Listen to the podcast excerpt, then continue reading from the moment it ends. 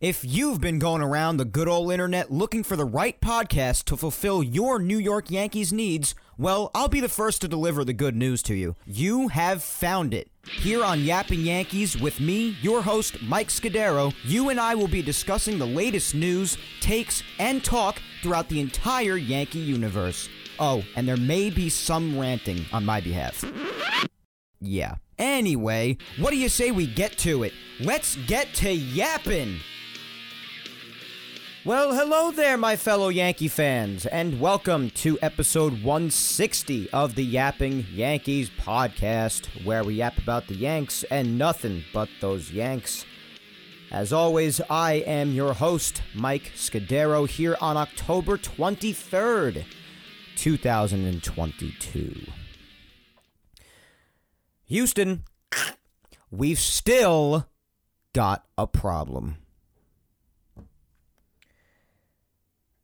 Well, I suppose uh, the same stuff I say to put a wrap on every season when the Yankees come up short can just be repeated year after year. Because it's just become evergreen content at this point. And listen, listen.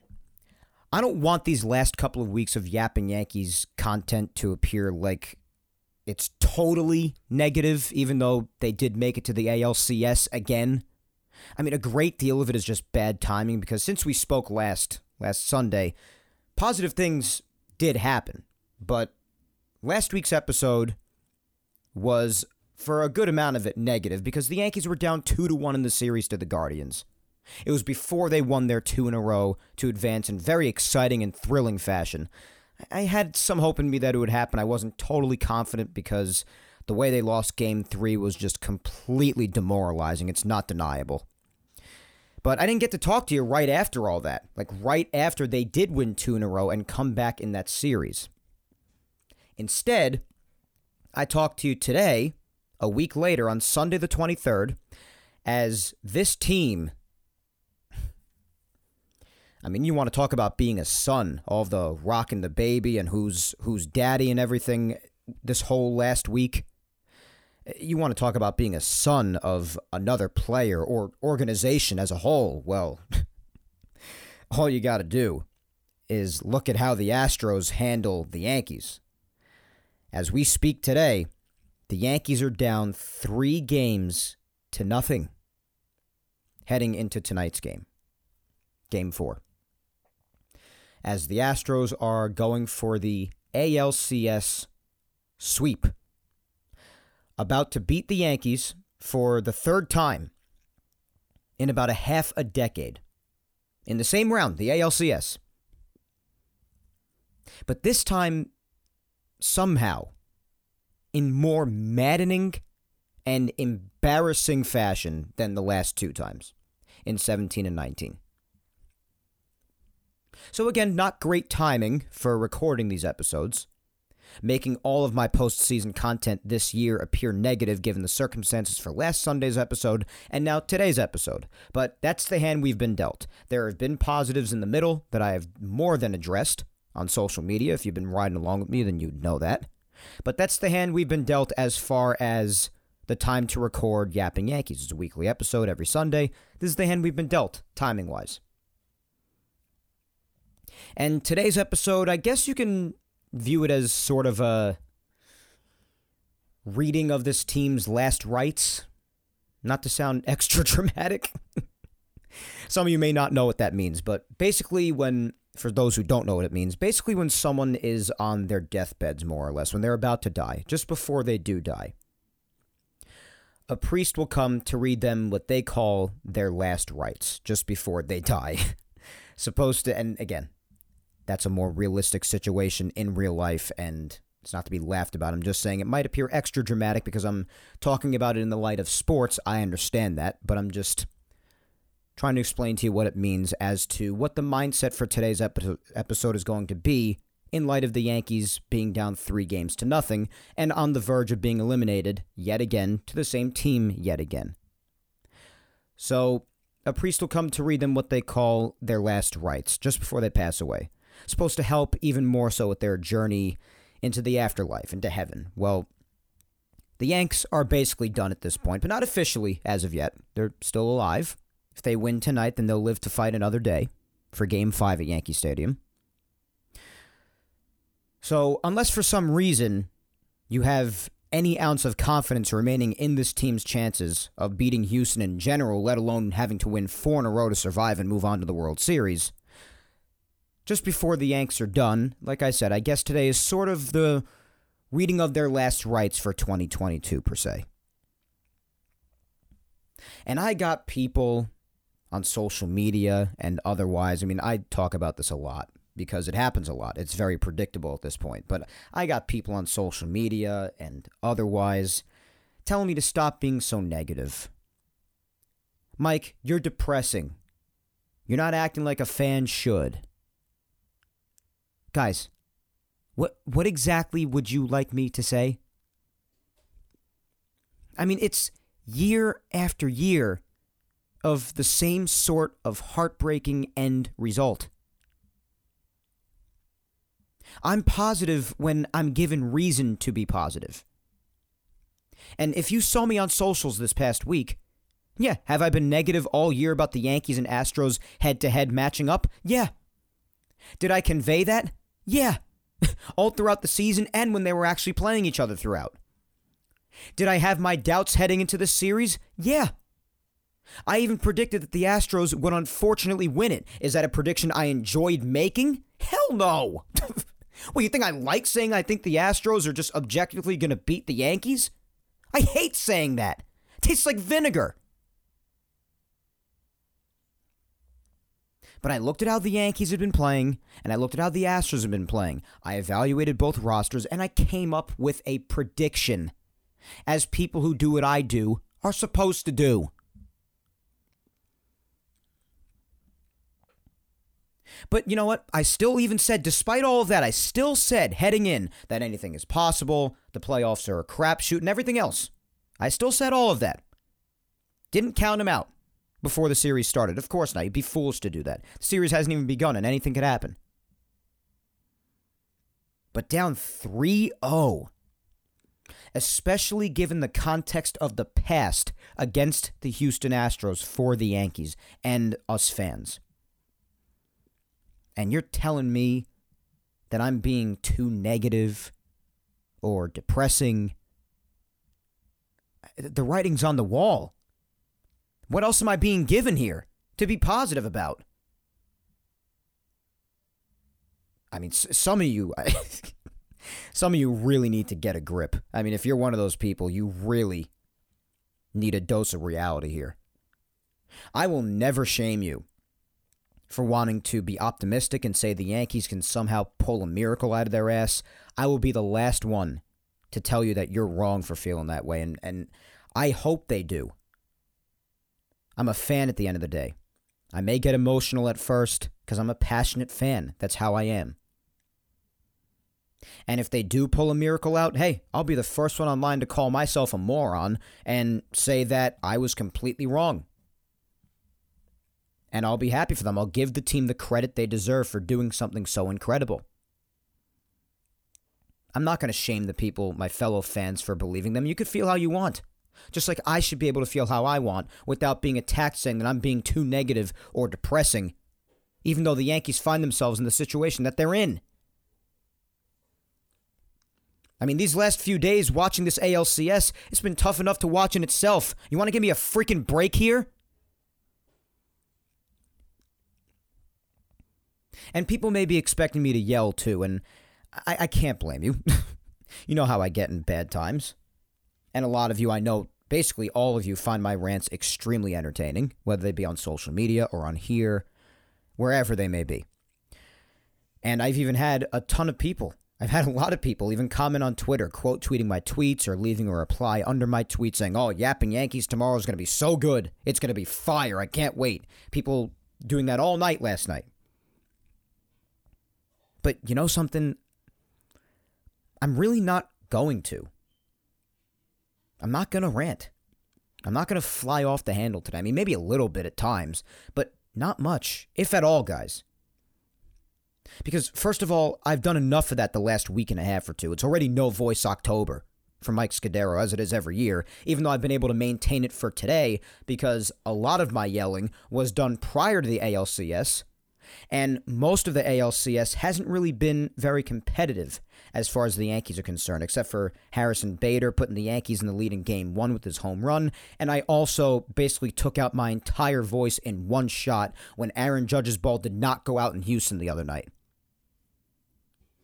But other than that, the ALCS, I've been sitting there just watching for most of it because there hasn't been too much to cheer about the Yankee offense. So my voice is actually somewhat under control today. Still not necessarily at 100% capacity, but it's it's there more so than it was last week and more so than it has been in prior Octobers. But also and I care about this team as much as anybody. If you know me, you know that. Otherwise, the passion wouldn't be there if I didn't care. That's why passion exists to begin with. People with things that they don't care about, there's no passion there. There's no emotion, regardless of what happens with that thing, because they don't care. I care. But how many times are you going to yell when you see the same thing happen over and over and over and over and over again. I mean, just with the Astros alone, let alone all the other times in the Baby Bombers era since 2017, that the Yankees have come up short, just with the Astros alone, the third time in about a half a decade. I mean, when you see the guys in a potentially really pivotal game last night, walking back to the dugout one at bat after the other like zombies. After striking out what feels like 10,000 times in three days. In actuality, 30 times after games one and two, an additional 11 times after last night's third game in front of their home crowd amounting to 41 total strikeouts in three games. All they do is strike out. All they do. How many times are you going to yell over this? Eh, before you just flatline. regardless, guys, it's just not deniable at this point. You just can't deny reality when you hit a certain point. Maybe they'll win tonight. Maybe they could even win game five and keep this thing alive and take it back to Houston regardless. But I mean, guys, this team just can't beat the Astros. They just can't. What did I say? All year long.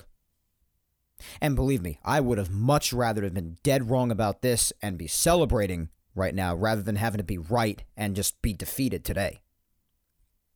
I'd much rather my team be successful than me be right. I mean, what the hell? but what did I say? The Yankees didn't have a good teams problem. They have a Houston Astros problem. Even when they seemed down and out against the Guardians, they came back. Most good teams they faced took care of them.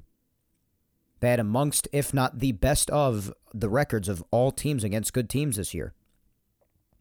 They have a Houston Astros problem. And my God, is that being reemphasized in this series or what? And I mean, in the most defeating fashion possible. Jeff Passan tweeted this during the seventh inning last night after the conclusion of the sixth inning. I wanted to share this with you. He said that through the sixth inning, going into the seventh, during last night's game in game three, these are the Yankee team numbers batting average 120, which is 10 for 83. On base percentage 198. Slugging 229. They scored four runs. They struck out 36 times. And of course, they would add on another five to amount to 41 by the end of the game. Seven walks. And going into the seventh inning, they only had 18 total bases, which is the same number as Jeremy Pena and Chas McCormick combined. Two players on the Astros amounted to the entirety of the total bases for the entire Yankee team. And of course, as I said, with the strikeouts getting worse before, of course, all the other stats got worse in the following three innings as well, since basically nothing else happened after. And I just have to say right now, I said this on Twitter yesterday, and I'll say it on Yapping Yankees today, but I have never seen a team accept their inferiority in a series against a specific opponent that has already owned them, mind you, quite like this Yankee team did last night. I, they checked out. You could see in the way they were playing, the at bats they had, their body language. You could just use any example in the book. This team checked out last night. I mean, there was no answering for that completely uninterested gameplay in the ALCS in front of your home crowd. I, have just never seen anything like it. A team just so visibly giving up and quitting in just a game three of a best of seven at their home ballpark, like the Yankees did yesterday. And by doing so, I mean, they quit on themselves, on their fans, on everybody. I'd respect it if they went down with a fighting spirit and if they tried. And yeah, they got two hits with two outs and nobody on in the ninth inning, but down 5 nothing when before that you had clearly already mentally checked out. I mean, a true fighting spirit. Like the 2017 Yankees, yeah, was losing that series devastating. Absolutely, it was. But that team had a fighting spirit. Not not a really good game six and seven at the end of that series. But I mean, they found themselves down 2 0. What'd they do? They came back home, won three in a row. I went to game five of that ALCS. It was probably the best game I've ever been to in my life. Stadium was shaking that night. That team had fight. They took it to the end. If this team did that, I'd have no problem. I have no problem just admitting when another team's a better team. And maybe that is the case here. But it also bothers me when it's painfully obvious that my team just checks out. I take issue with that. And if you don't like that I take issue with that, so I guess we're just different. But I don't appreciate that. Because, I mean, with the performance they put out last night, I mean, the second they faced any sort of adversity on the scoreboard, you just, you saw it. You saw them just check out, and you heard the air being sucked out of Yankee Stadium. It was painfully obvious. And if it wasn't to you, I don't, I question what game you were watching. I mean, for a visible performance like that, the New York Yankees ought to be ashamed of themselves. It is so obvious, especially after yesterday and seeing how the Yankees just didn't have it mentally, even. It's really obvious at this point who the superior team is. I hate saying that. I hate it. I can't stand the Astros, guys. Do you think I take pleasure in saying these things? I want to plunge my head through drywall as I say this crap.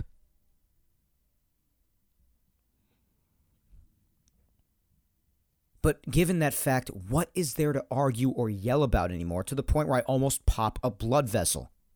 How many times am I going to blow a gasket over the same thing, guys? How many? I probably don't speak for everybody, and I don't presume that I am, but us fans are just tired of it. Tired of coming up short, especially specifically against the Astros. Just tired of it. And by the way, I've seen others say this, and I'm in full agreement I, I mentioned briefly before the baby bombers era that began in 2017. I've seen plenty of people say this, even a good friend of mine and someone who I follow very closely on Twitter because his content is great. His Yankee content. I'm going to give a shout out to him right now. Always really good to me. Dan Rourke, go follow him. Great follow, but he said it in a tweet last night that the baby bombers era was a complete and utter failure. And I couldn't agree more. And Dan, typically, I'm giving him a big shout out today because I really appreciate him. I appreciate his content, and I'm I agree with a lot of the things he says. But and I always give credit to where original statements were made and everything. But I just couldn't agree with it more, and I felt the need to mention that today. It's just a failure.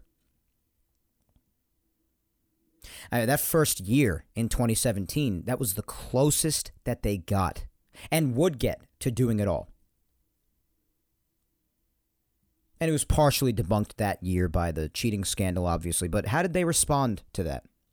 How did they respond to that difficult Game 7 ALCS loss? When again, even that year, the offense just lost the ability to hit in Houston because this team just can't score in that ballpark. How'd they respond after that? Getting humiliated by the Red Sox in the following year's division series? One of those games being one of the most embarrassing defeats, especially in Yankee Stadium in the franchise's history, against Boston, no less. Losing to the Astros again in 2019 after winning 103 games with persevering through over 30 injuries that year. I mean, for what? Was the journey great and memorable? Yeah, it was. But what did it amount to? How about after the news of the cheating scandal came out in the winter before COVID and the completely messed up shortened season? How'd they respond in 2020? Getting beaten by Tampa in another division series? And you can not count 2020 all you want, and I give you that right, but it's the truth. That's what happened. 2021, getting embarrassed in a wild card game at Fenway and now this year, on the verge of getting swept by the Astros team that already took them out twice in the last five or six years. And at home this time, swept at home, while visibly, completely quitting in every way, laughing in the dugout. These guys think it's funny to just come up short every single year? I mean, this organization has failed completely. This last half decade plus since it started to take a good turn in 2017. Uh, could new leadership be needed? Absolutely. Would I care if the vast majority of these players didn't return next year, or at least a good amount of them? Absolutely not. I wouldn't care. And we could go all through that in the winter. Plenty of time in the winter to go through the roster and decide who you'd like to see return and who you wouldn't really care if they left. I can tell you one thing. I may have critiqued him plenty for the last couple of years, and I also may have agreed with him on a few things the last couple years. It depends on the instance that you want to bring up. But at this point, especially if the sweep is completed tonight, I am fully aboard the Fire Brian Cashman train. That's for damn sure. Welcome me aboard because I'm joining. And I hope that some of, if not all of my words today, whether they be the ones that I have already said or the ones that I'm yet to even say, I hope they cut like the sharpest of knives today because that's exactly my intention. It's deserved. It just is. I'm sick of this crap. Sick of coming up short. Sick of it. They just can't perform in the playoffs. And they especially just can't beat the Astros. They got three hits yesterday, guys. Three hits. And the second and third ones were with two outs down 5 nothing in the ninth inning, like I said earlier. Okay? Just outclassed in every facet pitching, offense, especially, decision making. Which, speaking of that, and this was spoken about a lot on the Yes Network last night in the post game, and I definitely want to hit on it at least a little bit because I couldn't agree more with the crew. Why are you taking your ace, Gerrit Cole, who's also had a great postseason this year, mind you, as he has for the vast majority of his postseason starts here? Some people may be quick to forget. Why are you taking him out in the sixth inning with the bases loaded at only 96 pitches when he hasn't even really allowed any legit runs yet because of the error a few innings prior on a lazy fly ball in right center by Bader. And yeah, a bit of blame goes to Gerrit himself for giving up the home run after. That didn't have to happen. He could have very well actually backed up his statement to Bader when he said, I got you, and gotten that next out. But at the same time, I got to defend Gerrit and say that that should be catch. Should have ended that inning and prevented that home run from even having to happen in the first place. Otherwise, though, pitched another very nice game. Hadn't even emptied the tank yet. And he's your ace with your season potentially on the line in a very pivotal moment. And you take him out to bring in Lou Trivino, who's been good. But at the very least, when you have even better options like Loaisiga, the warrior Wandy Peralta, like I've come to call him because of all the consecutive games he's pitched in and has continued to do a great job in giving the Yankees some much needed great innings pitched. You have better options than Lou Trivino. I mean, honestly, what is your freaking problem with the way Gerrit has pitched this postseason? He should have earned that trust to try to get out of that.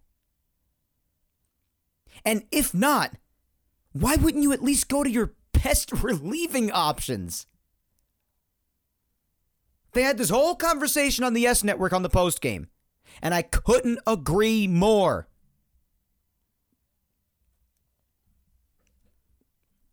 But of course, again, you're also not winning regardless if you only get three hits, two of them with one out away from losing down 5 nothing.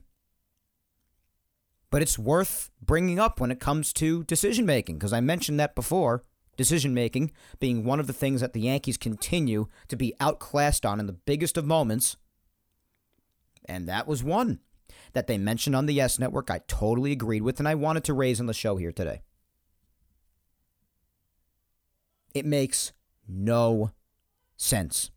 And you try to hear for the answers in the post game because the media asks. And there's no straightforward answer for it because there is no answer that makes sense. There is none. There are no answers. And Gerrit Cole was livid it was really obvious. Didn't even make eye contact with Aaron Boone, who was being taken out on the mound. He just walked by him, handed him the ball, and looked into the air and just walked back to the dugout with the most disgusted look on his face I think I've seen. And everybody's giving him a pat on the back when he walks into the dugout, and he's just walking past everybody. Disgusted. So they're just, again, Decision making, another aspect, just outclassed. And again, they could be asked all these questions in the world. Why'd you do it? No answers exist. None. For last night, for this ALCS as a whole, none. Now, I feel I've used plenty of examples already, and you could dissect this however you want. When you want to talk about which aspects and which moments are responsible for the Yankees playing like this, not doing as well as they should be doing. And I'm sure many more thoughts will be put out there, plenty in the social media segment later, which is going to be just basically another vent session. Just people just putting their thoughts out there. But you could talk about whatever you want. Take your pick. regardless of that pick, it's all just a disgrace.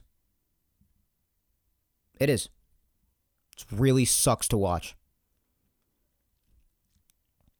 And don't even get me started again. I got I got to hit on this again because it's just crazy how much I've had to deal with this. Fortunately, there have been far more who have been supportive and just understanding of it, but you have your stragglers out there inevitably. But don't even get me started on how many times certain Yankee fans, as usual, like clockwork, forget about calling me negative or depressing how many certain Yankee fans, or even fans from other fan bases, which I don't even understand why they're even having a comment on this. Why don't you worry about your own fan base? Because plenty of, trust me, I've seen plenty of other fan bases react the same way as well. But like clockwork, have called me a fake fan for these valid criticisms based off of these continued failing end results year after year. I mean, if I got a dollar for every time that's happened, I'd be living in a mansion on the water in the Hamptons by now. How about this for you? Maybe I'm not a fake fan. Perhaps you are just accepting of underachievement. We always have winning seasons. Yeah, that's nice. No argument here on that and they deserve credit for that. I am aware that other organizations and other fans of other organizations could only dream of that. But especially if you're a fellow Yankee fan, if you're okay with settling for just that, based on what we all expected once upon a time, that being a championship, then fine. I guess you and I just aren't the same. Sorry. Even though I understand it's not always possible to always win a championship every year, obviously. But I want to see him win it all. The whole damn thing. It's called a winning mindset. Finishing the job. Achieving what it is you play for in the first place. I mean, so many of these people thinking that any kind of fandom other than their own is phony or fake. I mean, it must suck to be that close minded and impossible. And I guess that makes millions upon millions of others who validly criticize fake too, including analysts and employees even within the Yankee organization, like Michael Kay, for instance, who did plenty of criticizing last night on the postgame, all of which, again, I agreed with. So I guess they're fake too. Interesting logic to have. That feeling anything negative, passionate, or criticism wise makes you a phony. And people who don't blindly support, like you, are phony. Interesting logic. I can never get enough of it. Now, my question to you is what are you even doing? Following me, listening to my content. And it's usually always the people with barely a dozen followers on their profile and no picture on their profile. It's funny how that works. I don't know, guys. I'm just, I'm really tired of it. I give you the stats. You're watching the game yourself. You know what's going on. You don't need me to tell you. I'm just tired of it. Do I want to believe that they could pull off something down 3 0? Yeah, of course I do. But I mean, are you watching these games? Are you seeing who the better team clearly is? I mean, the Yankees today, you know what they used as motivation? What video they had sent around the whole clubhouse? They showed the Red Sox coming back from being down 3 0, like we all know, in 2004, as motivation to remind them that it's not completely impossible, which of course is not completely impossible, even though it seems damn near close to it. It's not completely impossible. But is the organization forgetting who that was done against? like I don't know. I just think that's like the dumbest thing I've ever heard. Like you want motivation to remind you that coming back from down 3-0 isn't impossible? Yeah, let's show him film of that happening when it happened against our organization. I mean, does nobody else see the ridiculousness in that? I mean, is it just me? I get what they were trying to go for. How tone deaf can you be? I don't know. I don't know. I think it's the most one of the most ridiculous things I've ever heard. It's just silly. I mean, come on, are you kidding me? I don't know, guys. It's tough because it's not like 100% over yet. Who knows? They could win tonight. They could take it to game six. I don't know what's going to happen. Even last week, when I ranted and raved with my voice not nearly at full capacity about the organization and this and that when they were down two to one to the Guardians. I even said at one point in the episode, you can go back and listen. I said all of this might not even mean anything because they could win the next two in a row, move on to the ALCS, and actually do a good job in the ALCS, and this conversation won't even really be had or being had throughout the fan base. But I mean, it kind of does have to be had again because, yeah, they did move on to the CS, but how's the CS gone? And where are we at at this point in time? At the time of me recording. At the time of recording, the game is starting in about an hour and a half. I wanted to have this episode out before the game started, but hey, my girlfriend and I got caught up in watching a favorite one of our shows, so what are you going to do? I got started recording late. I'll be done with this definitely way before the game starts, but it'll be released after the game. So that's at the time this is being recorded before the game starts. And this is where we're at heading into game four, guys. So that's why these discussions are being had. And you know what? It's not ridiculous to be had because this is where we find ourselves at this point in time. And of course, this mindset's going to creep up on you because they're down three games to nothing. Like I said before, what would you like me to say?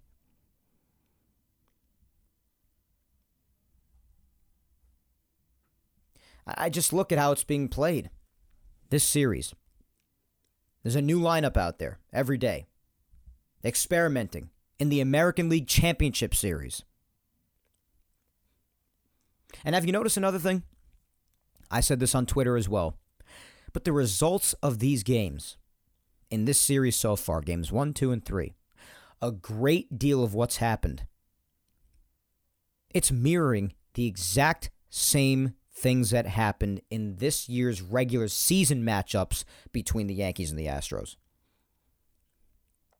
The offense dying, resulting in them losing very close but winnable games, the ones in Houston, which is mainly what makes the losses like the ones in Houston so aggravating. The fact that they are winnable, very winnable.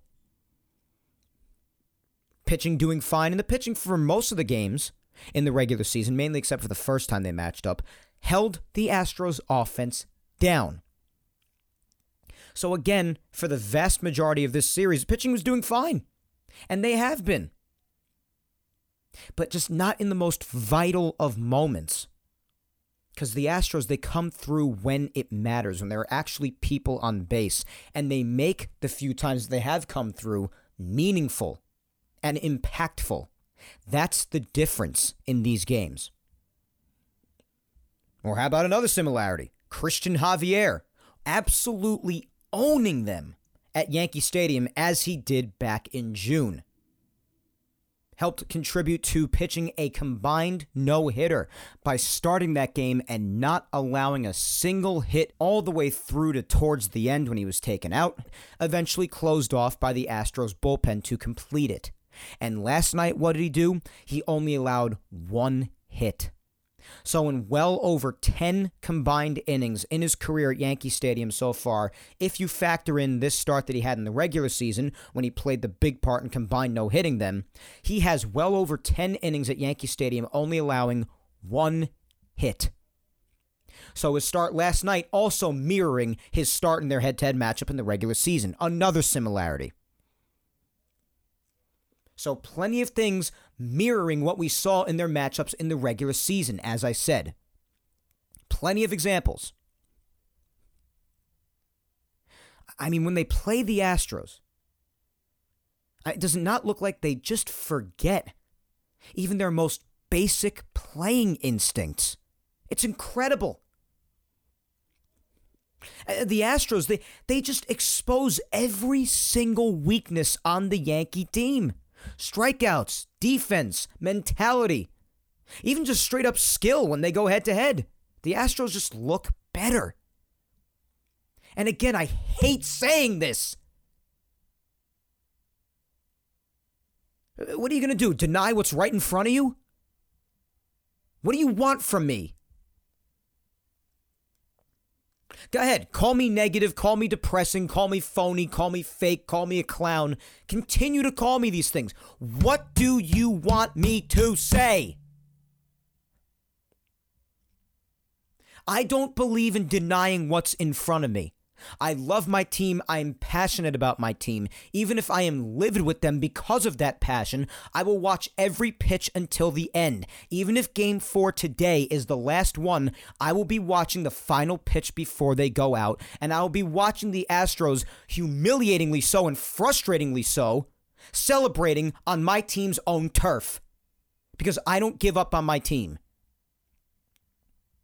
But do I tell it like it is with them? And do I criticize them when it's deserved? Hell yeah, I do. And what else would you like me to do today?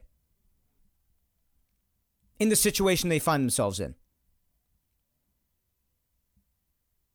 Is the part of me still there that acknowledges, hey, it's not completely over it? Yeah, it's there.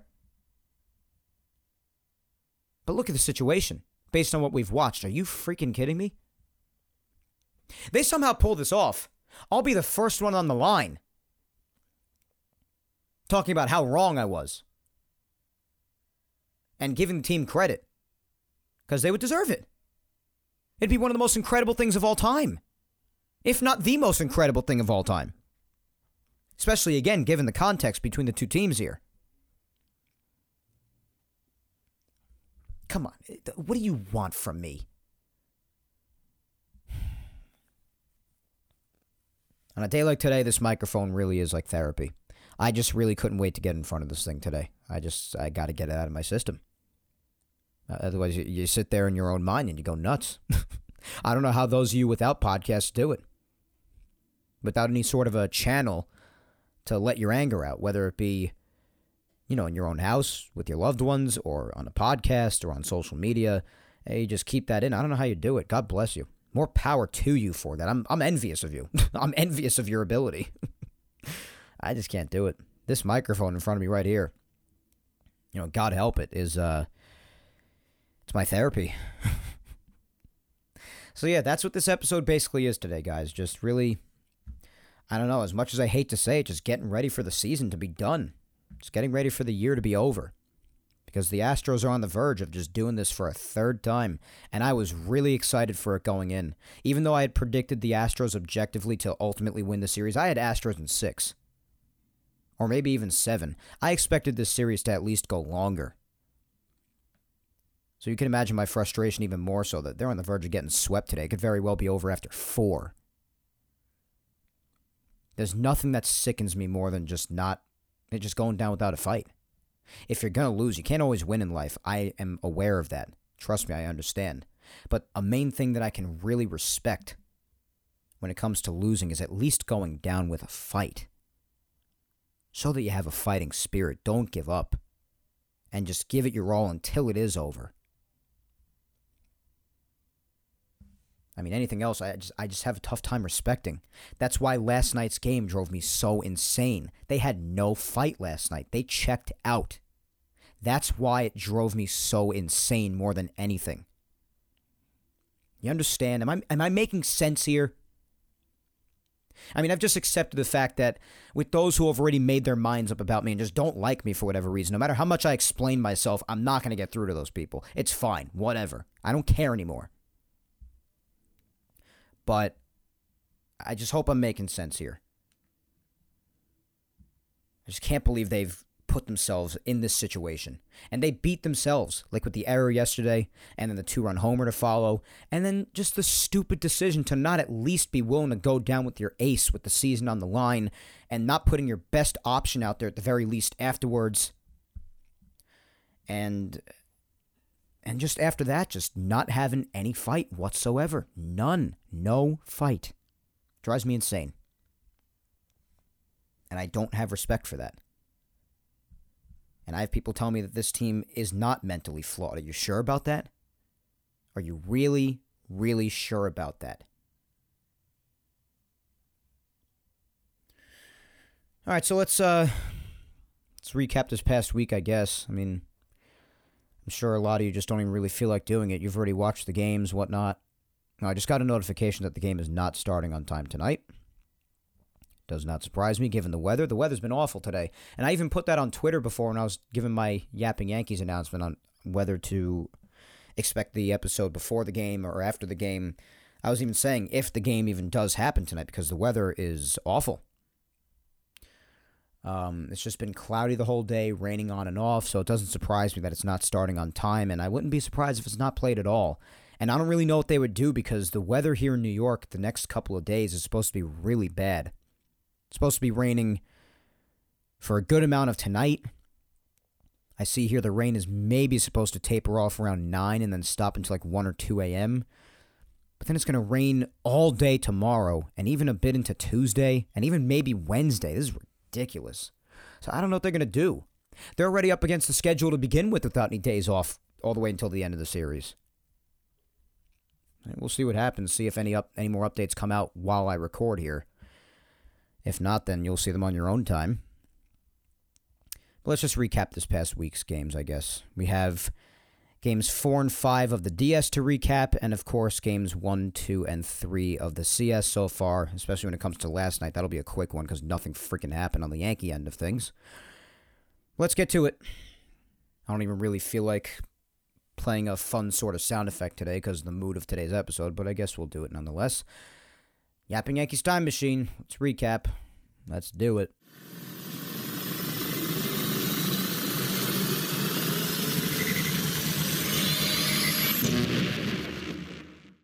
All right, so we start last Sunday on the 16th.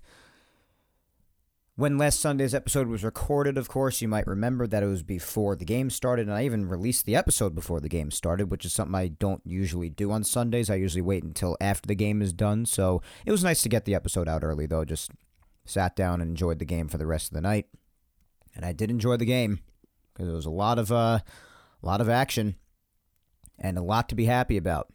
Like I said, I wish I could have spoken a bit maybe in the middle of the week around the time this series ended because you would have heard a much different tone than the one you're hearing today. But like I said, you could just attribute that to bad timing, partially. Just talking before last Sunday's game and now talking this Sunday, a week later, the next time, while the Yankees are down 3 0 in the ALCS. So, but this game, and this is one of the couple of examples I was using when I was talking about Gerrit Cole earning his postseason trust. But Gerrit Cole started this game, and boy, did he throw a good one, regardless of the rocking the baby home run trot, the clown home run trot by Josh Naylor. And this was the game for that. And this would just continue on throughout the rest of the week, the controversy surrounding this. And if you want my take on it, well, I think it was pretty foolish of Josh Naylor to do that because not only did Gerrit Cole pitch a fine game, one of the runs coming home really wasn't even his fault just on a, a bloop into shallow left on a catch that one could say should have been made, definitely. And um, and that was really what the Guardians did throughout a chunk of this series. A lot of their hits were just a lot of bloops. I mean, a great deal of them. So that was how one run came home. And uh, because, you know, Aaron Hicks doesn't really know how to run in left field, too busy trotting all over the place everywhere he goes, whether it be on this or the hard hit ground ball he'd hit later in the game. And uh, just didn't really feel the need to try to run out down at first base, but what are you going to do? So that's what happened here. And that's how one run came home. And then the second run that came home was on the solo shot by Naylor, to which Naylor felt it necessary to do his entire home run trot doing a motion as if he's rocking a baby, in which to convey the message that whoever he hits a home run off of, he's their daddy and they're his son. even though Gerrit Cole took care of him completely otherwise.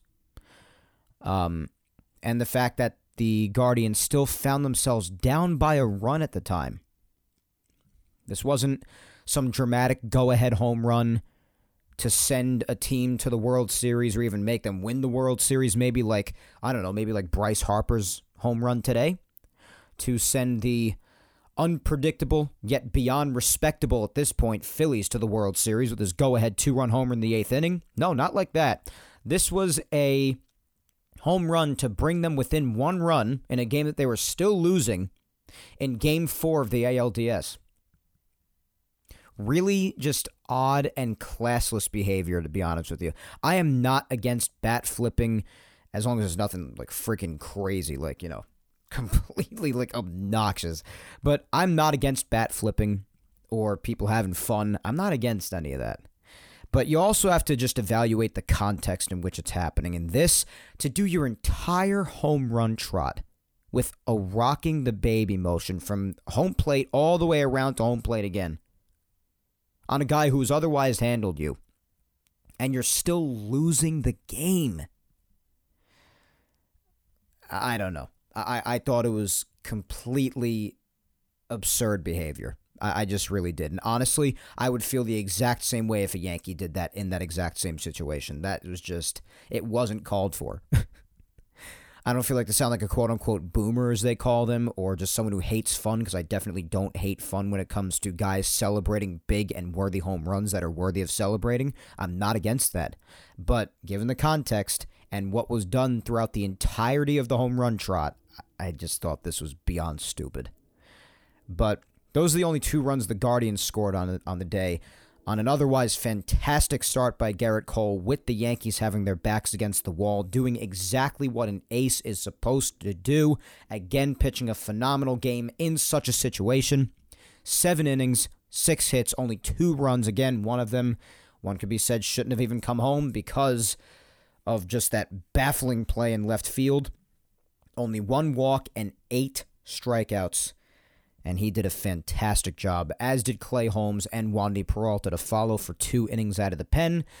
And the offense, while they jumped out to start early on an Anthony Rizzo RBI single in the top of the first, top of the second, Harrison Bader, who had himself a hell of an ALDS and even a nice ALCS to start off in Houston, but continued his terrific ALDS here, top of the second hit his third home run of the series already at this point, a two-run shot to make it 3 to nothing and the Guardians would score their two runs in the two innings to follow. And then in the top of the sixth, fortunately, Giancarlo Stanton contributed to some insurance runs, or just an insurance run, on a sac fly, scoring Aaron Judge. Made it 4 to 2. And fortunately, because of dominant Yankee pitching that night, that would seal the 4 to 2 victory. Leading them to game five was supposed to be the very next day on Monday in New York. It got rained out. Never have I seen two rainouts in a quick best of five series in my life. The weather is just baffling. And even game four in Cleveland, the rain was just really weird. It was on and off and on and off. Really weird. Come back to New York, weather's crap. Of course, that had to be the only day throughout the week just about that it rained because that's the way it goes. and on Tuesday, Game 5 of the ALDS was actually also played on the same day as Game 1 of the NLCS. So, because of the screwed up Major League Baseball scheduling and the two rainouts combined, the final game of another DS was being played on the first game of the next round in the other league. it's just really funny. So, the first game of the day, another day game I couldn't watch a, a decent amount of it, but fortunately, I was able to get a stream working at work. Thank God. So I was, I was able to watch a good amount of it. My coworkers were concerned for me. Um, I'm completely surprised I haven't been committed yet, to be honest with you, when it comes to my public display of passion when it comes to the Yankees. uh, but this game was a lot of fun. It was a lot of fun. Nestor Cortes was pitching on three days rest. I believed in him. I really had the Yankees winning. I said, I said, and I you could even go back to last week's episode if you don't believe me regardless of how down I was and how upset I was, I did say if the Yankees win game four, they are going to win game five. I will have 100% confidence in them. So, right when they did win game four, I kept by that. I went into the next day, or I guess two days later, because Monday was rained out, but I went into Tuesday still saying the Yankees are going to win game five today. There's no way they lose. No way. And I was right. I, I just couldn't imagine them letting this one slip by at home, game five, with the way that they were trying to claw back. I could see by the way they were playing. It just, I just had a feeling they weren't going to lose. And fortunately, they did not lose. Five innings of one run ball for Nestor Cortes on short rest. Just a great start by him in the clutch. Jonathan Loaisiga with two shutout innings after him, doing a great job again. And Holmes and Peralta. And Holmes has really bounced back this postseason. I got to tip my cap to him. He has looked like the Holmes of old. He still has his occasional wild pitches, obviously, but I mean, he has really shaped up and become a warrior out of that bullpen again in a time where the Yankees desperately needed him to. And I will not sit here and pretend like it hasn't happened, and I will give him his credit as is deserved. I can't say that I would have used him this much because I just didn't trust him, but the Yankees had balls with this, and they put him in, and he's done a good job. So I tip my cap to Clay Holmes big time. Wandy Peralta also finishing it off with a scoreless inning of his own, just doing a great job with the with the pitching overall. The only run they scored was off of Nestor in the top of the third on a Jose Ramirez sac fly. That is it. Other than that, bottom of the first, Stanton started it off right away with a three run homer. And right after this, I know it's pretty foolish to say something like this early on, but I just had a feeling. I said the game's over. When I was at work after I finished flipping out, of course, because not only are they winning 3 0, but it was Stanton who I love. So I basically said after that, I said this game's over. I just have a feeling. I don't know. Bottom of the second, Aaron Judge would add on to it with a solo shot of his own to make it four to nothing, his second of the series, like Stanton's. Then the Guardians would score their one run in the top of the third, and then in the bottom of the fifth, Anthony Rizzo padded it a bit more with an RBI single to make it five to one. And then, of course, as we know, Loaisiga, Holmes, and Peralta, the bullpen's main three, would carry it to the end. The Yankees clawed back from down two to one and moved on to Houston to play the very next day, which I automatically did not feel good about, especially given the fact that the Astros had multiple days to rest and get ready for this and be all set to go.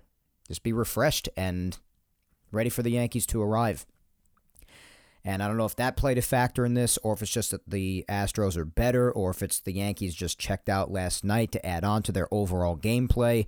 Could be a little bit of both, could be a little bit of nothing, and something entirely different.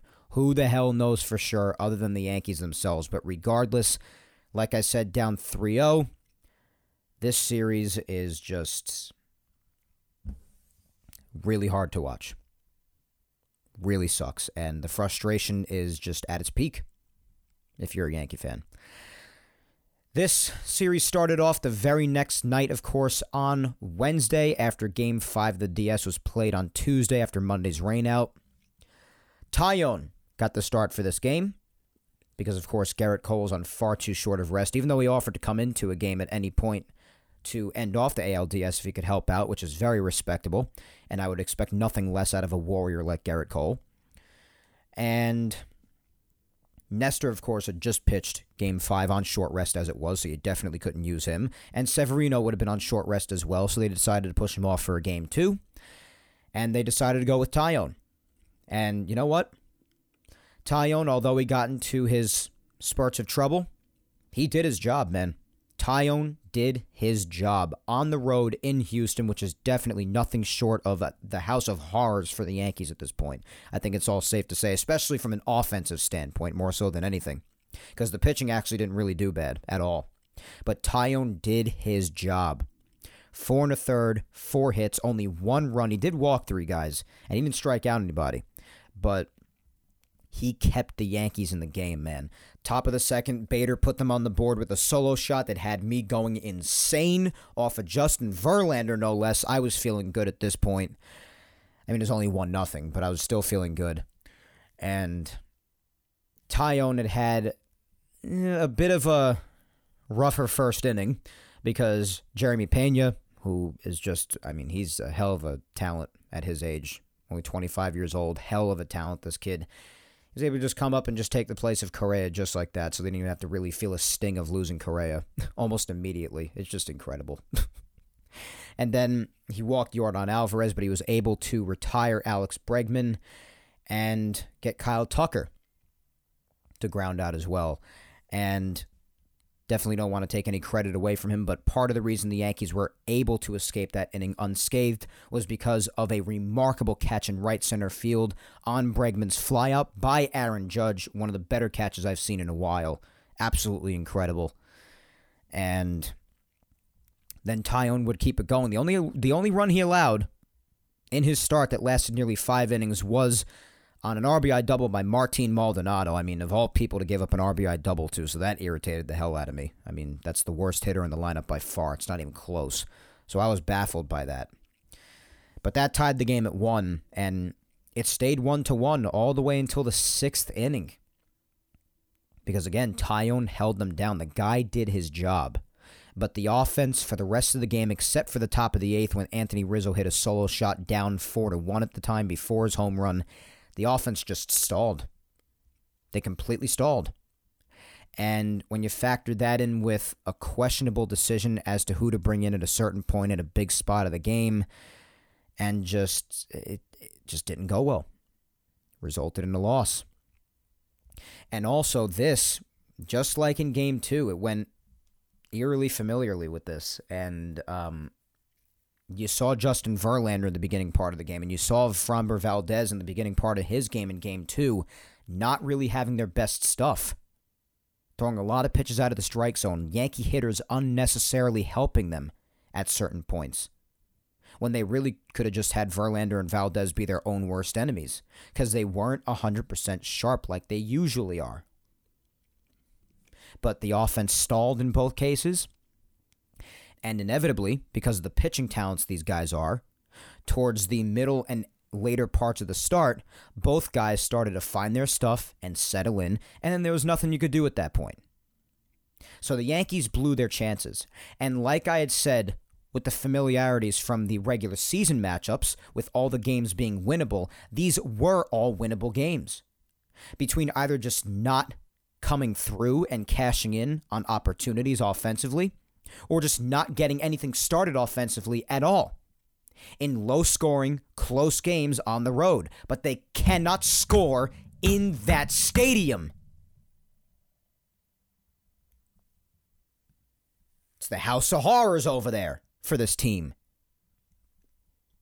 And the Yankees lost game one again in very close fashion, like a lot of the regular season matchup games went. Again, a lot of just mirror images of that. It's crazy how it's playing out. But in that pivotal sixth inning, where the Yankees did make a crucial decision that ended up coming back to bite hard, well, Taillon ended up coming out of the game in that fifth because the bases were loaded. And they decided that it was enough of Taillon. They brought Clark Schmidt in, which I I was iffy about to begin with because I mean, yeah, Clark Schmidt is meant to be middle relief, meant to pitch multiple innings and not necessarily close out games like he was asked to do in game three of the DS, which you all know. And I said last week I couldn't agree with that decision at all at the time, but it's just the position the Yankees put themselves in at the time, too. This point in time was a point where I would probably use him just in the middle of the game as middle relief, but I don't know. I just didn't like the matchup. I don't know. I just didn't like what I saw in game three of the DS. I didn't know if he would have it yet again here. And I just didn't like the overall feel of it. I just really didn't. I could see why the Yankees might think it would be a little too early to go to any of the bigger arms in the bullpen because it was still in the middle of the fifth inning. But I didn't really like the Schmidt matchup here.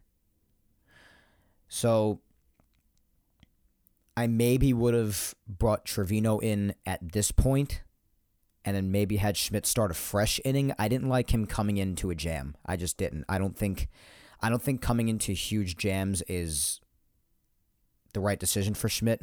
But I mean at this point, listen, it worked out this time because in the fifth inning, he got a crucial, crucial double play ball by Kyle Tucker, and he actually escaped the jam.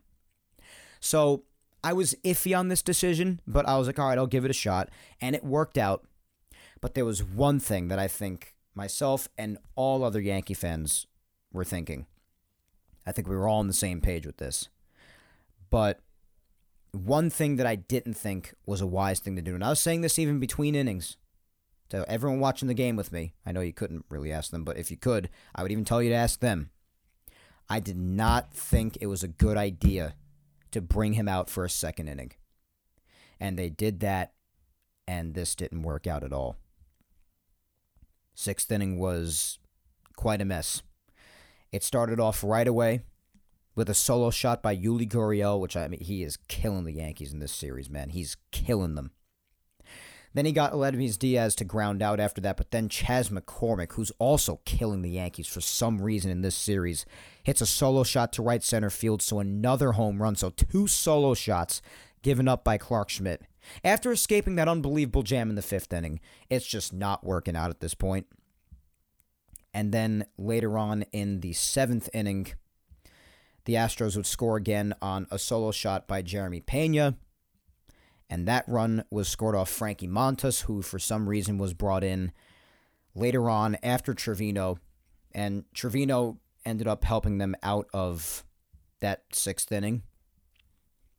I mean, I don't know why you would just not bring in your better options at that point because at this point it's still only a two run game. But instead, you're bringing in Montas in the seventh inning a guy who hasn't pitched in weeks and weeks and weeks and weeks, and when he was pitching, was doing quite a bad job. And shocker here, gave up a solo shot in this inning to expand the Astros' lead even more. That I don't, I truly don't understand. I'm willing to settle with the bringing in Clark Schmidt, especially because it ended up working out. Even though I was iffy on it at first, I didn't agree with bringing him back out. So the decision making, I was a little iffy on with this, with the bullpen. I just didn't understand bringing in Montas with the game still so close. But he gave up the fourth run. Miguel Castro actually pitched a clean eighth after that, but I was pretty upset about that as well because Castro's another one who's completely wild and has missed a lot of time due to injury himself. But he pitched a scoreless inning, so fine, it worked out, whatever. Even though I didn't like that either. It just, I don't know, the decision making was really questionable to me, especially the Montas one. But I mean, I, he gave up that home run. I was like, oh, great. He still stinks. The Yankees, like I like I said, did add on one more run on a solo shot by Rizzo in the top of the eighth, but that was it. They went on to lose four to two. After that, I was like, all right, it's one game, and maybe they come back and win the second one. And what's the goal of the road team? Always try to at least split on the road and try to win at least two out of three at home. Find yourselves up three to two. And then you have two opportunities to win one game with game six or seven on the road, and the odds are in your favor.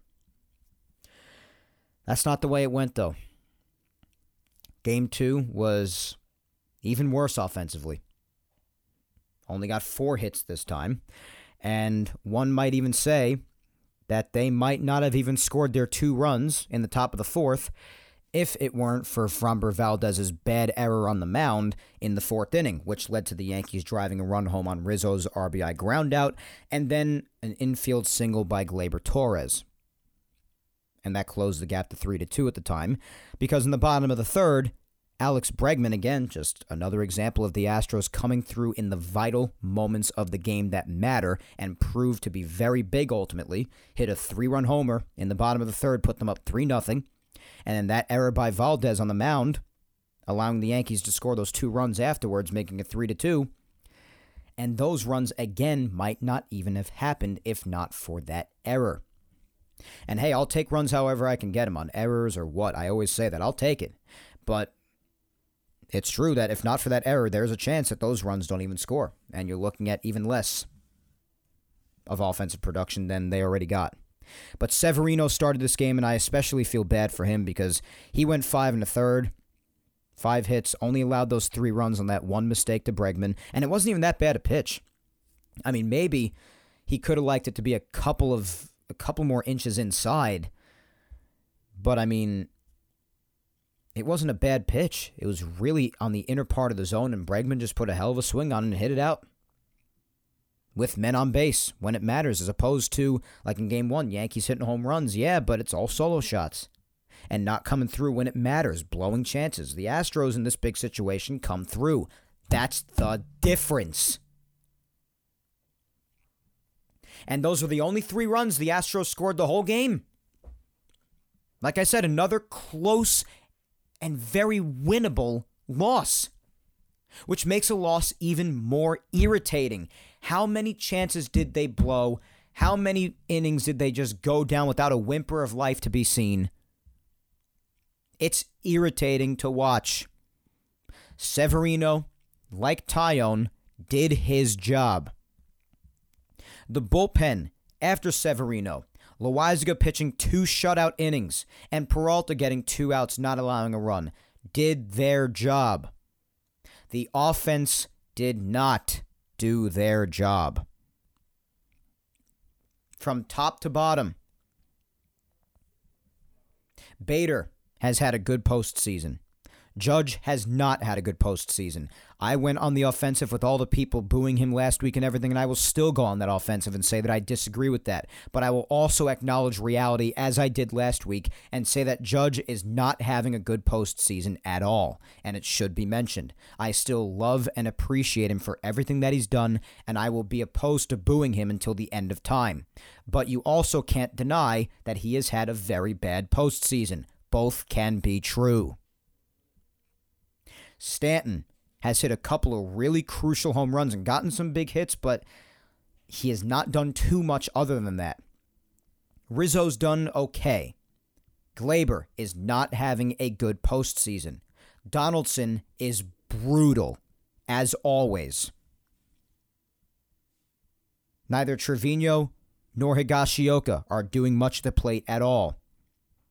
Peraza, in my opinion, has not gotten enough chances. Put up a hell of a defensive showing in game two, which I had a great time watching. Oswaldo Cabrera had a huge home run in Cleveland, yes. But other than that, has not done too much at the plate at all, and I'm willing to give him and Peraza more of a pass for that. They are still very young. This is their first postseason, and this is a good learning experience for them more so than anything, I feel. And I don't want them going anywhere after what I've seen. Great potential. And has Cabrera left some to be desired in the outfield? Absolutely. But guess what? Again, he has not really played the outfield at all prior to his call up. And for that, overall, he has done a pretty impressive job for someone who really has never played the outfield. And is being forced to play the outfield because of either injuries or poor roster construction. So it's just from top to bottom. Really, it is.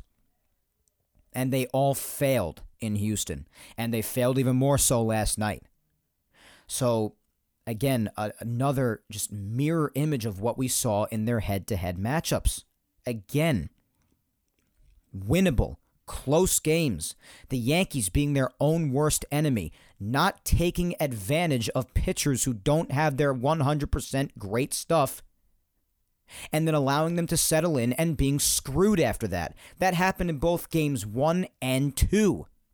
You had to jump on Verlander and Valdez early with the ways that they looked at the start.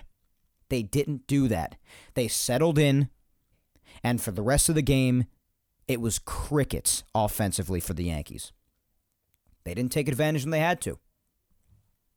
Both games, very winnable. Very. And the pitching did their job. Friday was a day off, and if this series even does end up going all seven by some miracle, then that will have been the last day off that they have. Especially considering the fact that tonight's game, game four, not even happen. They're still delayed, as the weather here in New York is just straight up crap. But Friday was their last day off, and then there was last night, which I'll make this quick because there was really nothing to even talk about. The Yankees um, got three hit, like I said, three hits, and two of them were with two outs in the bottom of the ninth, down five nothing. And Gerrit Cole didn't have a bad start at all. Not at all.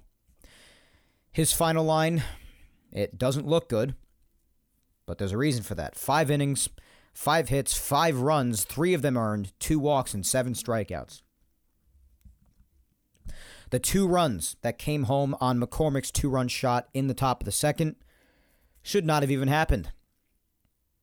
Because again, on a lazy fly ball to right center field, Harrison Bader just dropped the ball. And we've seen this instance a lot in this series. The Yankee fielders just not communicating properly.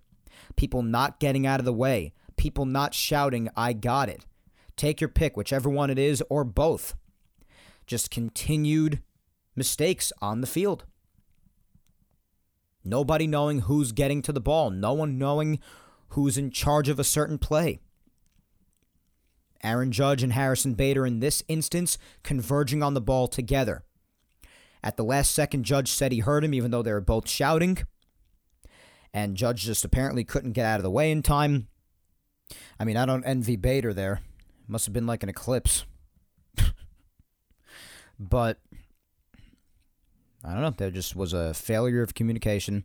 The ball went into Bader's glove and completely out of it. Just dropped a routine fly ball and it just can't happen in October. You cannot give a team like the Astros extra outs to work with and expect to win. what is, what do you think this is? I mean, really. So after that, Chas McCormick comes up. Cole makes a gesture to center field to Bader, saying, "I got you," and then McCormick hits one to the wall, the short porch in right field, hits the top of the wall, and bounces into the stands for a two-run shot. So that put them up 2 nothing, even though the inning should have ended on the prior play. So, like I said before that, does Gerrit Cole deserve part of that blame? Of course he does. No one said he had to give up that home run after that error's made. Sometimes you got to pick up your players. But, I mean, I put far, far more blame on the defense. got to make a routine freaking play and end the inning. So, after that, it just, I don't know. The, the, the vibe just wasn't right at all. Christian Javier again just owning the Yankees, not allowing any hits.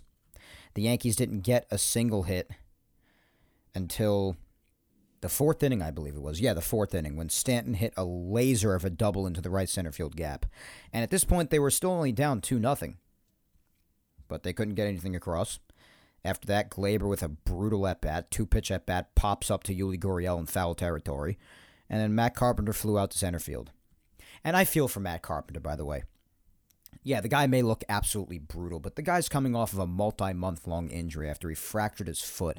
And he had to come back cold in the playoffs, even though he took some live at bats getting ready at the Somerset site, I believe. But I mean, you're still coming back to some of the most elite pitching talent in baseball, fresh off of a multi month injury in the playoffs, people expecting the utmost of performances out of you it's rough. It's not easy at all, especially at his age. Factor in that as well. So I feel for the guy. He was put in a bad situation. I wish he was producing as much as anybody, guys, and I was as excited as anybody else about the news of him coming back. There's no doubt about that. I'm not going to pretend like I wasn't excited.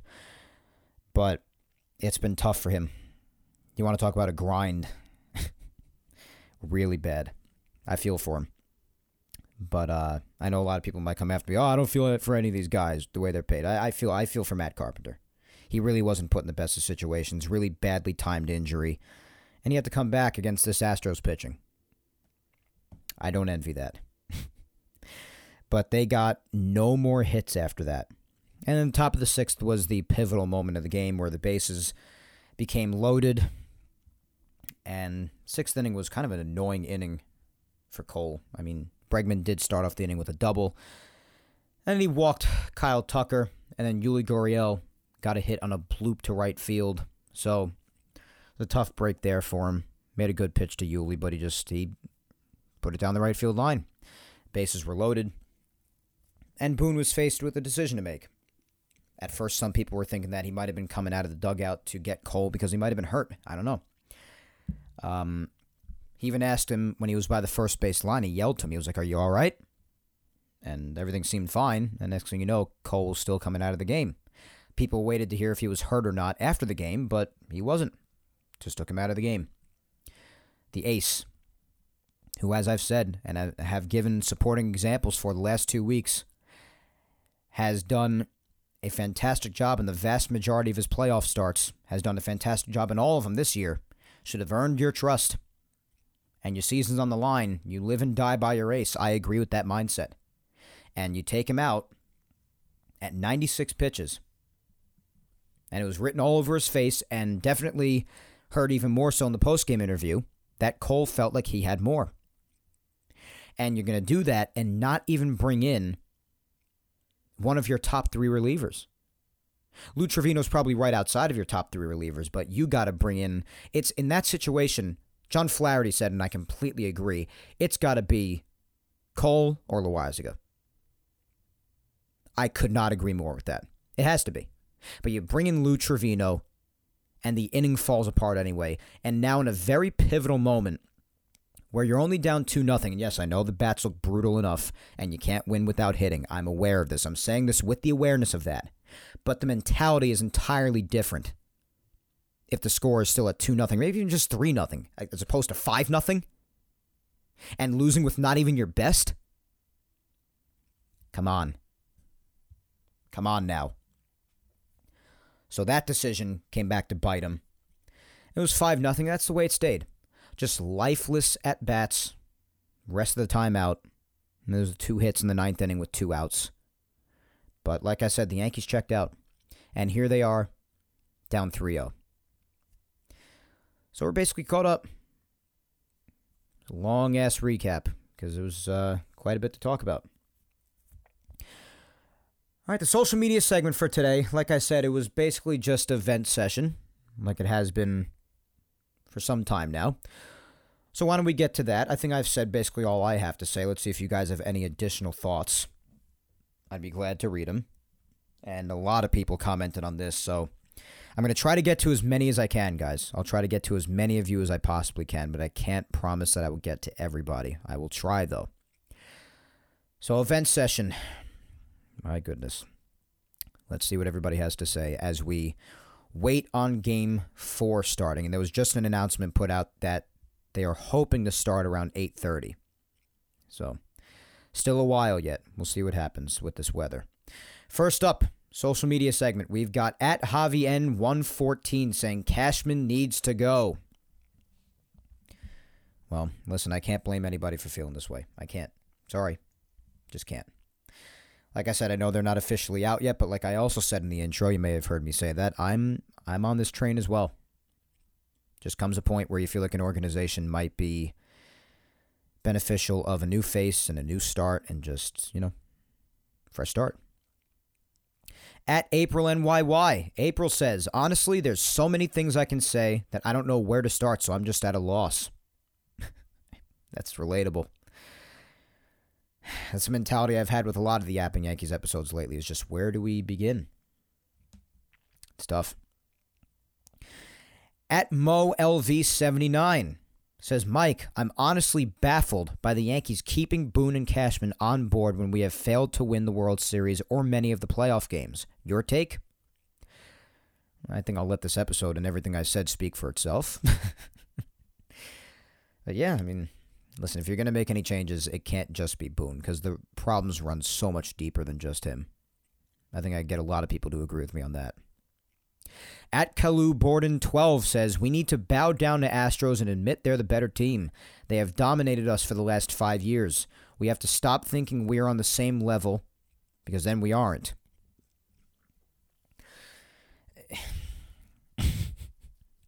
You know, I've said that, but I, I, hate saying it, and that's why it's tough for me to even say now. But yeah, the writing's on the wall. It's right there. What are you going to do? Deny reality? The Astros have taken care of them. I mean, we'll see what happens tonight, but it's just the way it is, guys. At Yankees, Lauren says the Yankees, as currently constructed with Boone and Cashman, will continue to be mediocre. This needs to be the time to cut dead weight. Hicks and Donaldson come to my mind. Let the kids play. New blood is needed in the dugout. Judge must be back next season or the fans will revolt. Well, the winning seasons, as much as, you know, for me personally, that's not the end all be all for me. I want a championship. Um, the winning seasons say that they're not mediocre. It's not a mediocre team. It's just not. But they just they can't finish the job. They are mediocre when it comes to the playoffs. I mean, that's just a fact. But uh, yeah, people just saying this team is not constructed to make it far into the playoffs or just things happen like injuries, which yeah, that's true, but it does run stale eventually. It's it's true. Cutting dead weight. I mean, Donaldson and Hicks are at the top of my list too. Can't say anything to combat that. And my boy Judge, yeah, I mean, a lot of people are saying they don't want him back. I, I don't understand that either. I understand admitting that he's had a pretty brutal playoffs. I, I that's the truth. No matter how much you love the guy, like I do, it's just the truth. But not wanting him back or booing him, I, so I agree that he must be back next season. At Brian Steff says, This is the same team that played in August, where the opponent scores one or two runs and it feels insurmountable. I didn't understand it then, nor do I understand it now, how an entire lineup can collectively collapse like this. Yeah, you're right. This is the team from July, August, and maybe the very beginning of September. Maybe. This is that team. You're right. Really sucks. And it is baffling. It's frustrating. It's every it's everything. It's everything negative. Up next is at NYY Sports Fan 96, and they say Cashman needs to go. Hal needs to sell. Boone needs to go. Houston are our daddies. In the last five years, they certainly have been. They're just taking care of the Yankees. They have. What are you going to do? You going to deny what's right in front of you, no matter how much it sucks? Listen, I'm on. I'm on board with all that. Boone, Hal, Cashman, but I mean, the realistic part of it is they'll probably all be back. Uh, Hal is not selling. They've already said they're not selling. So. At Yankee Ken says the Yankees can't even get a lead to protect against the Astros. Can't hit Astros pitching. Had not only a historically bad offensive season series against the Astros, but but a historically bad offensive ALCS against them. But Hal and Cash will say it's all good though. I'm sure they'll find a way to say that, yeah. Or they'll come up with lame ass excuses like the Yankees did when the roof was open for game two. Oh, I think the roof kind of killed us. How about striking out 30 times in the first two games? How about that? Hmm? Yeah, I won't deny that maybe the wind blowing out towards left maybe took some distance out of Judge's fly ball to right field. And yes, my soul did leave my body more so than ever when that ball didn't make it out. No arguments here on either of those counts. But you can also pretend like all of the other disgraceful offensive showings throughout the game had nothing to do with you guys not scoring either. We're just going to omit all of that. I mean, come on. so much for like no moral victories, no excuses or anything like that. At real Noah Adler, 99 says poorly managed, poorly built, poorly coached, no motivation, no desire, no giving a care. Pathetic and disgraceful. It's getting tiring, the same mindset. Something has to change this winter because this isn't working. Yeah, questionable decision making, offense, defense, even. Just everything has been exposed in this series. Everything negative that we were praying would not come out in this series has come out. It's been exposed. Next is at RJB5150 saying, You guys are all going to feel silly when the Yankees come back and win four straight. Yeah, I mean, listen, I wouldn't care about feeling silly. I'll own that and say that I was wrong. I mean, listen, Ralph, if you're a follower of mine, then you should know that I admit when I'm wrong. I'd be thrilled to be wrong about this. I'm still a Yankee fan at the end of the day, like you. So, listen, I would love that. I would sure love to feel silly about that. So I hope they win four straight. But otherwise, it's just been frustrating and depressing. And that's why a lot of people might be, might be like, oh, I, I tuned in for Mike yelling all over the place today. I wanted rants. And I did raise my voice a couple of times, but I warned you right from the start, guys. I mean, like I've said, we've seen this movie before just with an even worse ending this time, at least going into game four, than before. So, how many times can you almost pop a blood vessel about the same thing? At this point, all anyone like myself feels is just just sadness, disappointment. I mean, when you go through the same thing over and over again, there's only so much you could be outraged by it and just blow a gasket over it until you just hit the point like I'm just I'm just sad and disappointed and depressed at this point cuz we've seen it before. We have. And even when the Yankees lost home field advantage when they started to turn around negatively during the season, lost home field to the Astros and them having home field again, having the top seed in the American League. I even said the, the expression then, where have I seen this movie before? Having to probably end up going to Houston for the ALCS again. I said it months ago. And here we are. So, how many times can you go ballistic over the same thing? Eventually, it just gets sad and disappointing. so, I'm sorry if you don't have a rant today, but I'm just like beaten down today. That's just the mindset that I'm in. Like in a state of just reading last rites, like I said. All right, let's keep going. I want to get as many of you in as I can. At Rory Shapiro 1 says pathetic and embarrassing. It certainly hasn't been fun.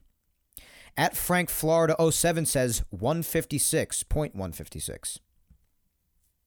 What is it, the batting average? I, I thought the average was uh 128 when the game ended last night. I, I thought in this series. Maybe that's what the DS combined the whole postseason. But yeah, listen, it's it's really disappointing. Really is. At peace now for life, Rebecca. My good friend Rebecca says, I'm so sad, but I'm also angry. This team did not fight like a champion. Just bad at bat after bad at bat. Why can't they ever beat the Astros? So disappointing after a great season. It was a great first half of the season, and then a good September. But yeah, Rebecca, listen, that's that's why it's just so sad and disappointing at this point because we've seen it before. It's infuriating that they continue to come up like this against the Astros, and more so than anything, like I gave a reason for just me hating this more so than anything is the fact that if you're losing, they're not even going down with a fight. The team checked out last night. That's what annoys me more than anything, and it seems like it annoys you more than anything as well. If you're going to lose, then at least go down with a fight. At Evan D. Wetzel 4 says, You never accept my rants, they get too crazy. What is insane is the fact that we have tried the same bleep, can't read that word, try to keep it clean on Yapping Yankees, versus the same team since they had to cheat to beat us in 2017. This team has not been fun to watch as we have nothing but false hope on a team I no longer believe in. Starts with Hal. Yeah, well, Evan, sometimes I, you know, I try to keep it pretty rational on here as much as I can. And plus, I can't read curses on this show. I just don't want to. I try to keep Yapping Yankees clean, but I'm reading your reply now.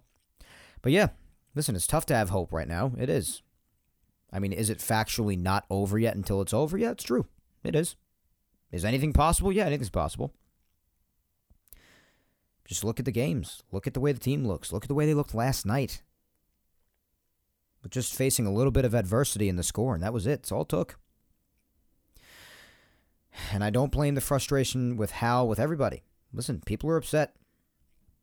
If you're out here blaming people for being upset, I, I don't know what to say to you anymore. You just just let people be upset. Let people go through it. I just don't get it. I, I just don't get the gatekeeping. I never have and I never will.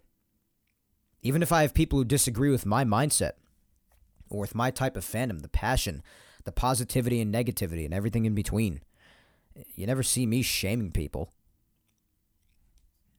I mean, unless it's completely irrational, like it's obvious that what they're saying is completely irrational, then I'll just disagree with them. But even then, I won't shame them. I just don't understand. I really don't. Spencer at musician DMD says, My intuition has failed me. I never conceived this team could fall three to nothing. When the 2012 Tigers swept the Yankees in the ALCS, you could see that coming. That team reached the ALCS almost by accident.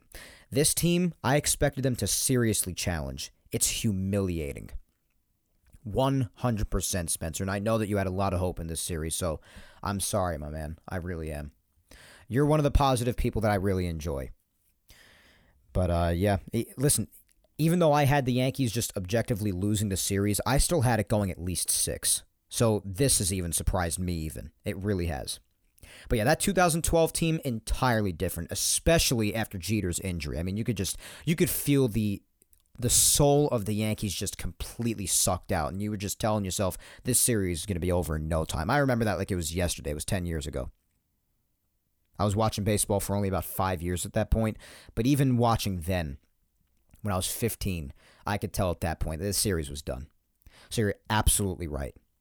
And it took everything they had to even get past the Orioles that year. And then, especially, yeah, after Jeter's injury, forget about it. Just forget it. But yeah, this team, I expected more out of them in this round. This is seriously as disappointing and as disheartening as it gets. And like I said last night, and like I've said today, there just aren't any answers for it. There are no answers for it. At RMNY1976 says 12 hits, 41 strikeouts. Yet people don't believe the man who puts out different random computer generated lineups every day or the GM who constructed this roster are a problem. Boone and Cashman need to go. They won't win anything until this organizational philosophy changes. Yeah, listen, I, I think it definitely has partially to do with leadership too. I think the players aren't performing the way they should. And I do think it's a leadership problem too. I think all things should be looked into. I've said this. Um, I've definitely had my fair criticism of Cashman. Um, I've had my disagreements about Boone, even though I'm less willing to blame him than others might. Um, because I firmly just believe the manager is given the team that is constructed from people above him, i.e., the GM, and he does the best he can with it. But there have been decisions that Boone has made, namely in the last few days, like it always seems to happen in the big playoff games, that have been made that have been questionable with the team that he was given. So I think everyone should be looked into. Absolutely. Especially the people who want to neglect those kind of numbers that you mentioned and just say that in a game like game two, that the roof being open at Minute Maid Park was what killed them. Or kind of killed them, however it was that Boone said it. I'm pretty sure he said the roof being open, I think, kind of killed us. Eh, what what about what about the offensive performance? What about that? Next is at B Flippin 74 saying, I think it's time to blow it up. Cut some dead weight, Hicks, Donaldson, possibly Stanton. Time to cut ties with Boone and maybe Cashman. Entertain the idea of moving on from Judge, Gleyber, etc., and bring the kids up. If we're going to act like a poverty franchise, then be one. I, I'm I don't agree with all that. If they don't bring back Judge, then I'm seriously going to be in a mindset of like, then what are we even playing for? Like, are you really playing to win? but cutting dead weight like Hicks and Donaldson, absolutely, I'm on board for. I am not on board for cutting Stanton. Sorry, I just I can't get on that same wavelength. I just can't. If Boone and Cashman were fired, I I wouldn't care. I'm not moving on from Judge. I'm just I don't know about Gleyber. He did have a better year this year, but there were definitely still spurts of it throughout that were bad, and he has not looked good in the playoffs for the most part. So I'm I'm iffy on Gleyber. Haven't really made a full decision on that yet. I'll probably fully decide that once things are done with throughout the offseason. So most of this I don't agree with, but definitely cutting dead weight like Hicks and Donaldson and especially Cashman and even Boone, I could get on the same page as that. Everything else, uh, no. I'm sorry, I can't. Alrighty. Next is at NYY1523 saying, I'm just over it, man. I'm over it. They've become the Dallas Cowboys of MLB. Resting on the past, shiny stadium, talking about commitment to winning, honoring tradition, taking every dollar they can from the fans while putting out an overpriced Walmart product. yeah, you hear the past mentioned a lot. yeah, I just want to talk about now. And there's no debating the expensive pricing, that's for sure. I don't know. I don't have much to say to combat that. Not until they finally finish the job, at least. I'm over too, man. I'm I'm sad. I can't stand coming up short over and over again. I just can't. It's it's sad. Sad to watch.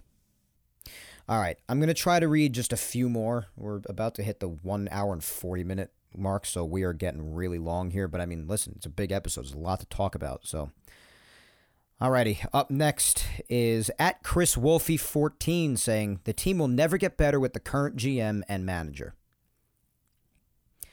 Well, I mean, there is evidence the last bunch of years to support that.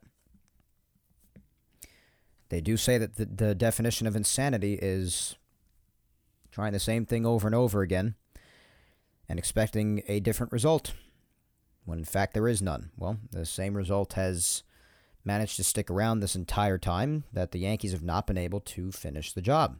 Have they had successful regular seasons and should that be commended? Yeah, because nobody's really ever accomplished what the Yankees have managed to when it comes to winning regular seasons. Uh, but they haven't really even won the division many times these last 10 to 15 years at all. So that runs stale eventually. And eventually, you know, you want to win and finish the job. Do the thing that you're playing for in the first place, winning the freaking World Series here. Next is at Wendell Boyd saying, I told you this team can't beat the Astros. I've been saying that the whole year. I've been saying that for months about my worries about head to head matchups against the Astros. You don't have to tell me that. Next up is at MD Nelly, my friend Mike saying, built for 162, not built for 7. I said it in April and they fooled me until July. Shame on all of us. Yeah, I mean, listen, the, the first half was fantastic. Starting to look like one of the best baseball teams of all time. It was a lot of fun. But yeah, I mean, they've failed in the CS numerous times built for 162 because they do manage to have successful regular seasons. So that's true, like I've said, when it comes to their winning regular seasons. Can't deny that. It's just not working out in the playoffs again, as it has so many times these last bunch of years. All right, one more, and then we'll get to our usual final two in my amazing girlfriend and mom. Let's go to at B4 Mets underscore Yankees. And they say the chance Judge returns is less than what it was a few weeks ago. Judge will ask to be paid based on his regular season performance, but the Yankees will use his lack of postseason performance to counter that argument. I still think he stays, though. Yeah, it sucks. That's what makes his postseason being really bad even more sucky and crappy. No doubt about that. Um, I wouldn't be surprised if that's how it goes, if that's what ends up happening, based on what's happened in the playoffs. I wouldn't be surprised by it. I'd be very upset by it. Um, and that's, you know, Judge definitely does have one of the better regular seasons of all time to use as an argument. But then if the Yankees feel like countering that and acting like they don't have money with how he did in the playoffs, then it could very well play out like that. But I do agree with that last sentence as well, thinking that he still stays. I still I still think they'll both find a way to get it done. And if they don't, then, you know, there aren't going to be many more outraged Yankee fans out there than me, as you know, with the one who's been shouting at the rooftops to keep this guy. And I still stick by that, while still acknowledging that his postseason has been really bad. He went through a lot in those last few weeks there. Just probably took a toll on him. I don't think I think he has a chance of potentially turning that around in years in the future if the Yankees are to continue to compete, which of course I hope they do. So, yeah, I I could definitely agree with all of that. I think it's pretty sensible. And I also agree with saying that I still think he stays. I hope he does. All right. Final two, as always. First up, my girlfriend, Vic Salimo, saying it was most crucial to win tonight's game, meaning last night. Not only could they not win, they couldn't put up a single run and only had one hit until the very end. The offense was completely lifeless and pathetic Cole has performed the way an ace should this postseason. He has earned the Yankees' trust. Yet Boone couldn't stick with him to try to get out of that jam. Instead, he not only took him out, but brought in his fourth at best best reliever, who ultimately extended the Astros' lead when he could have taken a chance with his ace. Cole looked disgusted, and he has every right to be, as am I, over this whole thing. Well, I think you speak for everybody, babe. And that's exactly what the Yes Network crew said. And that's what I've said. And I think it's plenty fair. Uh, everything you said is right. I mean, what am I supposed to say? It's true. The offense is definitely majorly to blame in all this. And the decision making, the defense, even even yesterday with with Bader trying to steal a base, with the Yankees putting that play on down two nothing with no offensive life whatsoever, and they have Bader running trying to steal a base. Why? Why? Thrown out to just further kill what was already a, a dead offensive game. Why? It just doesn't make sense. Does not.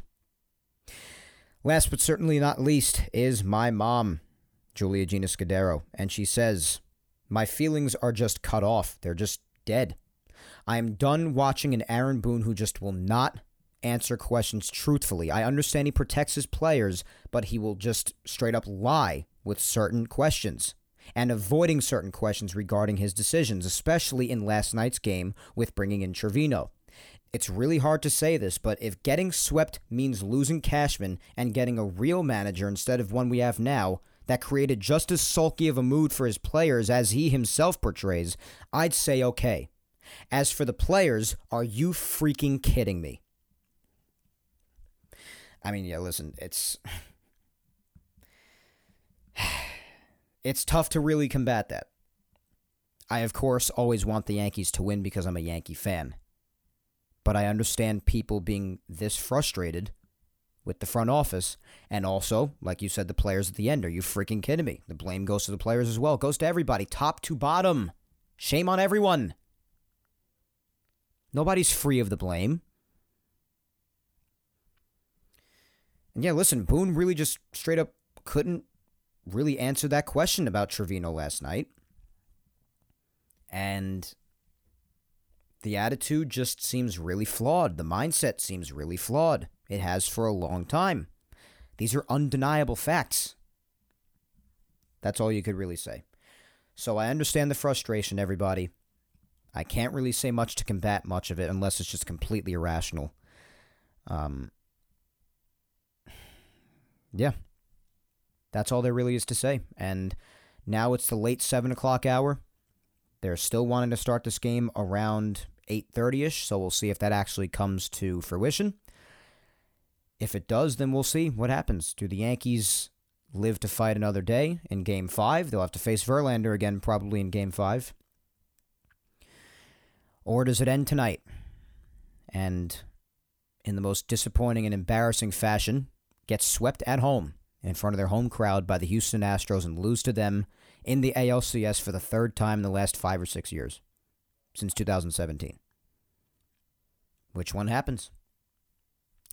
We'll have to wait and see. It was a long ass episode today because we had a lot to talk about and just a lot to get through. And it's tough to get through quickly when you're just sad, like me, just beaten down. I'm sorry for those of you who wanted an explosion today and you didn't get one. Um, but I'm just not at that point anymore. I'm sure you could tell the passion is still there in my words that I'm using. But like I said, I can only explode about the same thing so many times before I just accept that this is just the way that it is. And me exploding about it after a certain amount of times is just going to do little to nothing about it. And I might as well just come on here and tell the truth. Just say what's going on in reality, whether we like it or not, whether it tastes like vinegar or pasta, which is my favorite food. Just, it has to be said. I don't know. Everybody's frustrated, everybody's discouraged. So if you positive gatekeepers out there who want to make it seem like you never feel an ounce of negativity in your entire lives, want to shame us, for just being down. With the Yankees being down 3 0, and go ahead. And if the Yankees do come back, well, listen, there's going to be nobody happier than me. And that team will get my credit, and I will be the first one to admit that I was completely wrong. But in this situation, based on the way the Yankees have played, you want to tell me that I don't have a right to feel the way I do? Like I said, give me an entire break with that. An entire break. Because that's just not very reasonable. So we'll see what happens tonight. Game four. I think the Yankees are done no matter how many games it takes. I'm not saying that they will 100% lose tonight. I don't know what's going to happen tonight. But I did have the Astros still winning this series. I had it in six originally. Uh, so we, I did expect at least even more so than what we've gotten with the Yankees at the very least. I still expected more. But here we are down 3 0. And we'll see what the Yankees have for the rest of the series, however much longer it might be. And we'll also see if the weather holds up tonight, see if they could even get this game fully in. And in the meantime, Yankee fans everywhere turn their discouraged eyes over to Nestor Cortes to see if he can keep their year alive. We'll see what happens. But as for now, guys, that is all for episode 160 of Yapping Yankees. And I think this is the longest episode of all time. I definitely don't think I've gone an hour and 50 before. if you don't already, guys, be sure to follow me on all socials. Mike Scudero NY is my Facebook fan page. My Twitter is at Mike Scudero, and my Instagram is Mike Scuds97. Subscribe to Yapping Yankees on all four of the platforms it's available on YouTube, Apple, Spotify, and SoundCloud. Show your love across all four of them, like you always do such a great job at doing, my friends. If you've missed any episodes, episodes 34 up to episode 160 today are all available on YouTube, and all episodes going all the way back to episode 1, all the way up to episode 160 today, are available on Apple, Spotify, and SoundCloud. But once again, thank you, 3000, for listening to me yap today. As always, my good people, as always, I am your host. Mike Scudero, and I will talk to you next Sunday, October 30th, when I come at you with episode 161 of Yapping Yankees. But until then, guys, you know the deal. Be patient, stay safe, look out for your loved ones, and Yankees, we'll see what you've got. Are you going to let it all go tonight? Are you going to somehow, by miracle, mount one of the greatest comebacks probably in sports history, especially given the context between the Yankees and Astros. Time will tell how the rest of this series goes and how many games we'll have to recap next week when I talk to you. And the Yankees will either be out or they'll be in the World Series facing the Philadelphia Phillies in what nobody expected to be a 2009 rematch. how about that, huh? But uh, we know how the chances of that look at this time, but we'll see what happens. In the meantime, for this coming week, like I've said for the past few weeks in a row, why don't you go ahead and, regardless of what happens and how hard the Yankees make it on you to do this, go right ahead and kick life's ass this week, my friends. Otherwise, we'll see what happens with the rest of this ALCS, guys. I'll talk to you next Sunday. Take care.